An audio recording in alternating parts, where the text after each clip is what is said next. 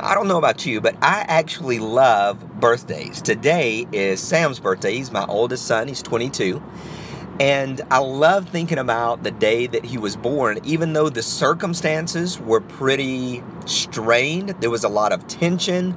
We didn't know if he was going to survive or not, but he did.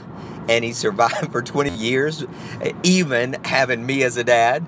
And when we think back over all of the birthdays that we've had, we celebrate those once a year, and it signifies that beginning. Well, every day we get the chance to begin again.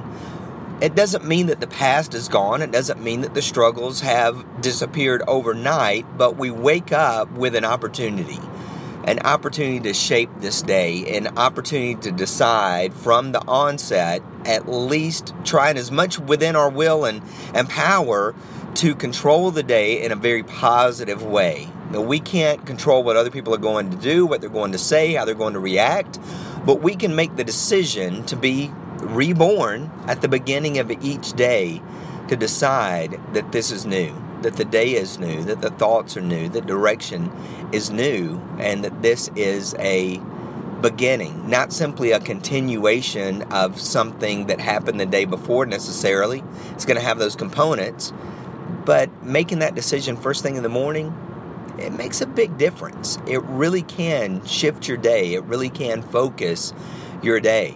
So regardless of what the actual day is, I want to wish you a happy birthday. Be reborn this morning. Make a new decision, a new focus. Whatever change you need to make or whatever direction you need to go, go ahead and decide to do that. Happy birthday. Success is not an accident. PaulBEvans.com